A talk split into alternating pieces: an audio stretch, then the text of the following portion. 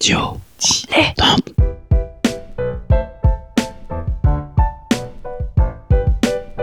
Donc ce que vous proposez comme d'habitude, c'est de la poudre de perlimpin. La République, c'est moi. Et je ne me laisserai jamais entraîner par un opportuniste dans cette voie-là. Allez, rangez vos mines boudeuses. Rangez vos discours de rageux. Restons polis, le podcast qui explique calmement la politique. Bonjour à toutes et à tous et bienvenue dans Restons Polis, le podcast qui vous donne les bases de la politique en 15 minutes avec mon camarade Nemo. Salut Nemo. Salut. Alors aujourd'hui, c'est... Quel sujet ? Aujourd'hui, c'est garde à vue. C'est garde à vue. Alors, tes papiers, s'il te plaît. Ok, voilà, tenez monsieur. On va le faire une fois l'accent marseillais parce qu'on va passer on va parler de la police.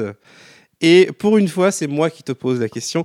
Mais dis donc, Adrien, n'aurais-tu pas choisi un petit extrait musical pour accompagner ce début d'émission ? Eh ben oui, une fois n'est pas coutume, c'est moi qui ai choisi l'extrait et tout de suite, écoutons.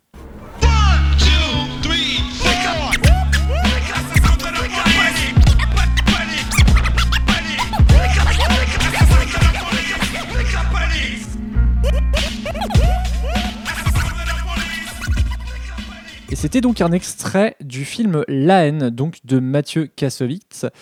Et je trouve ce morceau assez intéressant parce que on entend ce gimmick.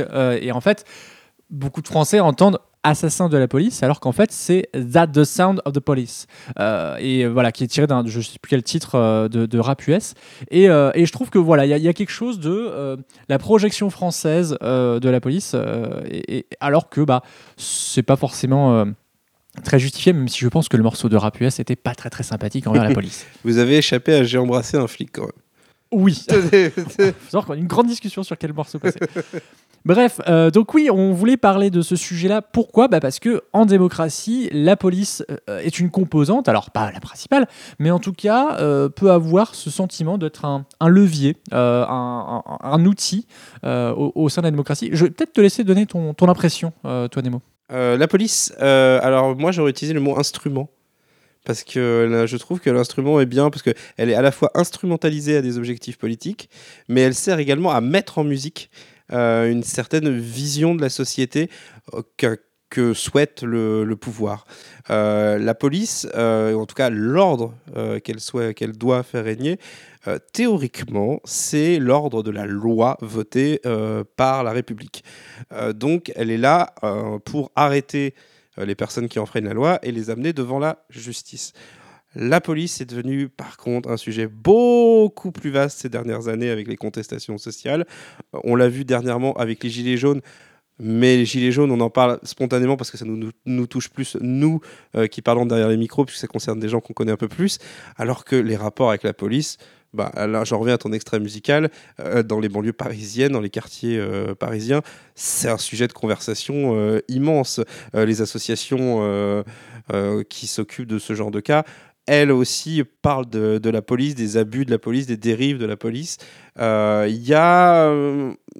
sujet pour moi de blocage de la scène politique française et même de la scène médiatique. Comme on dirait sur Facebook, la police, c'est compliqué. C'est quelque chose qui revient très souvent dans nos podcasts. Mais c'est vrai que c'est compliqué, la police. Hein. Ah, complètement. C'est quelque chose qui est très difficile à aborder du point de vue d'un homme politique parce que, par exemple, si on prend par exemple les gens qui sont à l'Élysée, etc., bah voilà, ils sont là pour les défendre, donc ils ne peuvent pas trop les critiquer.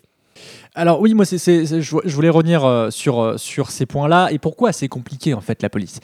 C'est que la police en fait elle est dirigée par le ministère de l'Intérieur qui est donc aussi le ministère des cultes, il faut le savoir aussi, et qui en fait est censé assurer la sécurité et l'ordre, le maintien de la paix, c'est aussi un des termes qu'on emploie. Et les libertés. Et les libertés évidemment, et heureusement.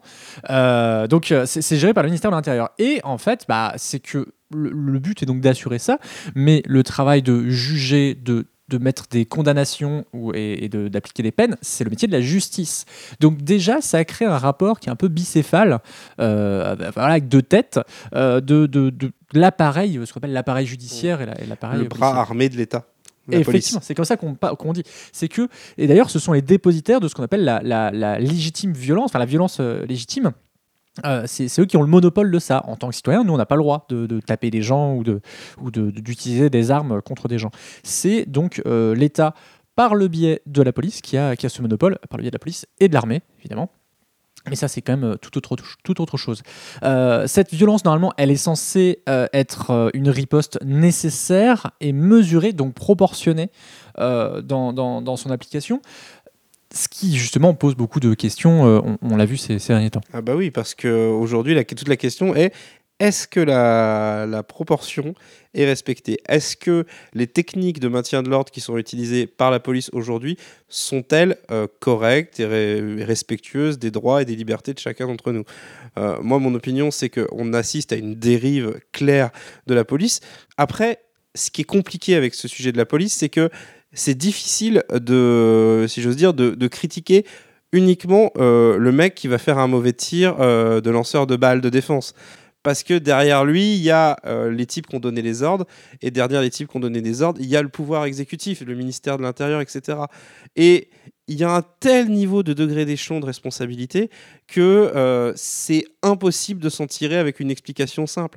De la même façon qu'il y a toujours ce réflexe dans une grande partie de la population de dire « Oui, mais critiquer les flics, c'est critiquer les gens qui nous défendent. C'est critiquer ceux qui arrivent à maintenir un certain ordre, etc. » Il y a une large partie de la population, peut-être pas une large majorité, je ne sais pas, mais il y a quand même ce réflexe qui est toujours là de devoir défendre la police, en tout cas en France, quoi qu'elle fasse. Et on a l'impression qu'il faut qu'elle arrive qu'elle dépasse des seuils ou qu'il y ait une vidéo qui soit incontestable pour qu'on en arrive à des contestations. Mais il n'y a qu'à voir sur le mouvement des Gilets jaunes, le temps qu'il a fallu médiatiquement pour arriver à inscrire l'expression violence policière, expression qui est d'ailleurs refusée par les policiers, le ministère de l'Intérieur lui-même. Donc il y a un blocage en France sur les faits qui sont d'origine policière. Tu l'as parlé dans l'échelon d'autorité. La police nationale, alors pas la police municipale, la police nationale ne répond pas directement aux citoyens via un maire ou autre. Donc c'est peut-être justement un manque de proximité peut-être avec les citoyens qui fait que on ne peut pas gérer telle ou telle chose. C'est peut-être ça qui crée une sorte de défiance, tu penses pas ? Je pense surtout qu'il y a un manque de dialogue. C'est une fois qu'on a dit ça, on n'a rien dit. Hein, mais non, mais ça rejoint une autre citation que moi je m'étais notée. C'était Hannah Arendt qui distinguait autorité, persuasion et force. C'est vrai que pour l'instant, ces derniers temps, alors on est en 2019, en octobre, on a tendance à plutôt voir l'autorité et la force que la persuasion. Ah ben, moi je vais être très clair. Je pense que le pouvoir aujourd'hui tel qu'il s'exerce est autoritaire. Et qu'il a eu très peur il y a un an avec les Gilets jaunes, et qu'aujourd'hui, il ne faut pas qu'il y ait une tête qui dépasse. Aujourd'hui, ça devient très compliqué en France de manifester. Aujourd'hui, ça devient très compliqué en France de remettre en cause une version policière. Aujourd'hui, en France, on a une police qui, à la fois, est à l'abandon en termes de moyens, est à l'abandon en termes de reconnaissance pécuniaire, mais qui déborde de reconnaissance politique et qui déborde de confiance, on va dire, en sa capacité à mener l'ordre. Et ça crée une situation, mais qui est intenable actuellement, où on n'a plus de discussion sur l'organisation des contestations, on n'a plus de discussion sur qu'est-ce qui est acceptable ou non.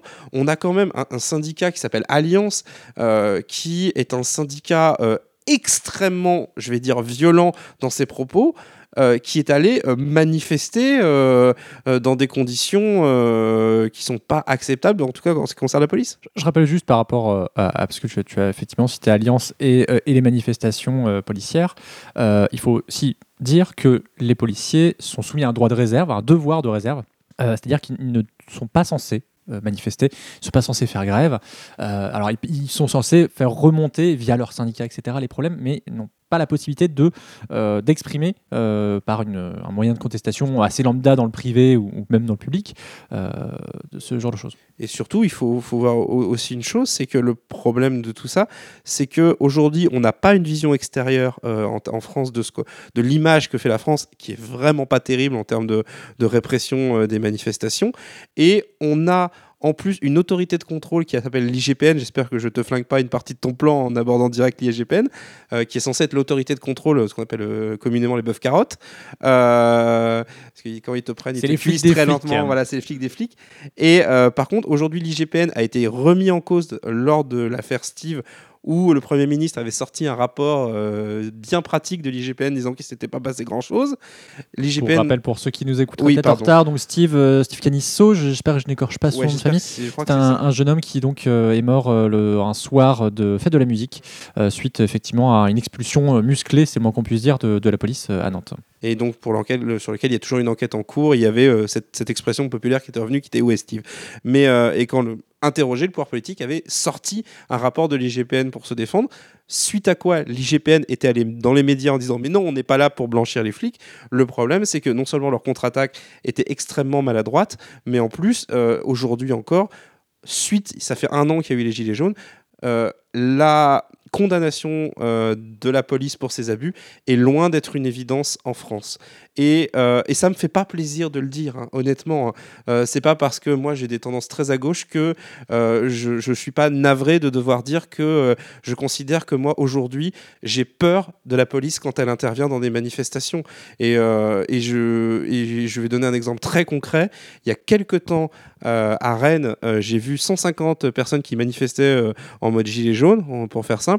Quand j'ai vu qu'ils avaient sorti l'hélico, qu'il y avait je sais pas combien de CRS qui étaient là pour les encadrer, au bout d'un moment, je dis, mais où on est, quoi ? Enfin, moi, j'ai actuellement, contrairement à une partie de la population qui est majoritaire, j'ai une très mauvaise image de la police parce qu'il n'y a plus de dialogue, il n'y a plus rien. Le pouvoir ne dialogue plus aujourd'hui. Alors, on a fait un constat. Maintenant, essayons peut-être de voir les causes. Donc pour préparer ce podcast, j'ai lu De la police en démocratie de Sébastien Rocher, j'espère que je n'écorche pas son nom, qui est donc directeur de recherche, je crois, au CNRS, et qui cite notamment qu'en 2001 et 2009, les flics et les gendarmes ont été tellement efficaces dans la politique du chiffre, de faire des interpellations, etc., qu'en fait, ils ont saturer le système pénal. Est-ce que justement on n'est pas en train de subir les conséquences d'une culture du chiffre qui, par exemple, on voit bien quand il y a eu le débat sur le récépissé. Donc le récépissé, c'était l'idée, bon, vous faites interpeller, vous avez un contrôle, on vous donne un petit papier qui atteste que vous avez bien été contrôlé et qui permet de vous retourner contre l'agent ou l'agente si ça s'est mal passé. On voit bien qu'il y a eu un gros débat parce que les flics disaient mais ça va nous faire encore plus de travail, etc. On voit peut-être qu'on est en train de payer ni plus ni moins que les années Sarkozy. Tout à fait. Le sarkozysme, j'allais dire, policier, où il fallait faire du chiffre, prouver. En fait, il fallait prouver que la politique du gouvernement était efficace avec des chiffres. Et ça a mis l'institution policière dans un mode où il fallait plus dialoguer, mais il fallait délivrer. Il fallait emmener des gens devant le tribunal. Il fallait faire du chiffre, ouais, voilà, tout simplement. Comme une entreprise, il fallait faire du chiffre. Et cette idée que parce qu'on allait avoir des indicateurs, on allait être plus efficace, je pense que n'importe qui a déjà travaillé avec des indicateurs en mode projet, sait très bien à quel point l'efficacité est loin d'être assurée. Et j'ai pas envie de faire une émission anti-flic là-dessus ou quoi que ce soit, parce qu'il y a des gens qui se sont engagés pour être policiers tout simplement pour faire respecter la loi, pour protéger le plus faible contre le plus fort. Mais aujourd'hui, il existe parmi la population dont je suis proche idéologiquement un acronyme qui s'appelle ACAB, ce qui veut dire tous les flics sont des bâtards. On dit aussi tous les capitalistes aussi. Oui, ou tous les capitalistes, mais ACAB en général, c'est pour dire les All Cops Are Bastards, et qui est quelque chose pour lequel moi je suis pas encore au point de j'aime pas ce slogan. Clairement, j'aime pas ce slogan. Mais je comprends qu'aujourd'hui, chez des larges parties de la population française, y ait un ressentiment envers la police qui est vraiment une méfiance. Et aujourd'hui, on a un pouvoir politique qui est soit apeuré, soit avide d'autorité, qui ne fait rien pour séparer, pour se rapprocher des gens et faire en sorte que les policiers puissent continuer d'intervenir dans des conditions qui soient bien meilleures. Et moi, ça me navre aujourd'hui. Je suis navré de la façon dont les flics sont traités et je suis navré de la façon dont certains traitent les gens aujourd'hui et qu'on est incapable d'avoir un débat apaisé là-dessus. Oui, je te rejoins complètement et je vous invite donc à retrouver dans les notes donc l'ouvrage que j'ai cité tout à l'heure qui va dans ce sens et qui parle justement d'un déficit de confiance et de proximité et justement on peut peut-être qu'inviter et conclure, parce que ça, on va arriver au bout, sur peut-être le retour de la fameuse police de proximité qui a été démantelée au fur et à mesure. Ouais, c'est peut-être trop tard. Je suis assez pessimiste moi sur ce genre de choses.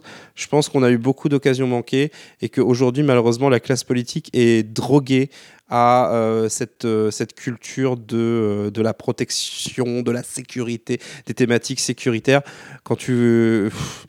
Je pense vraiment qu'on est il faudra que ça vienne de la société civile parce que les hommes politiques et les femmes politiques aujourd'hui sont plus en capacité d'emmener vers un dialogue et je pense que ça doit venir aussi des syndicats policiers et de la culture policière en elle-même et pour l'instant je suis assez pessimiste pour le coup.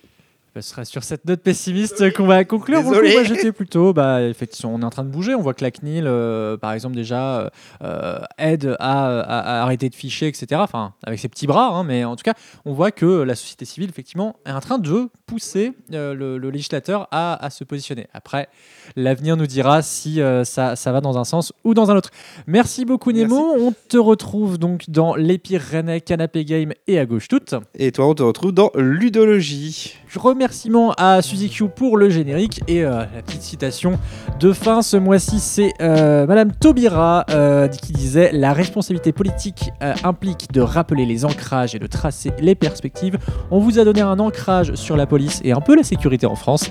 On espère que vous saurez tracer les perspectives. » Au revoir.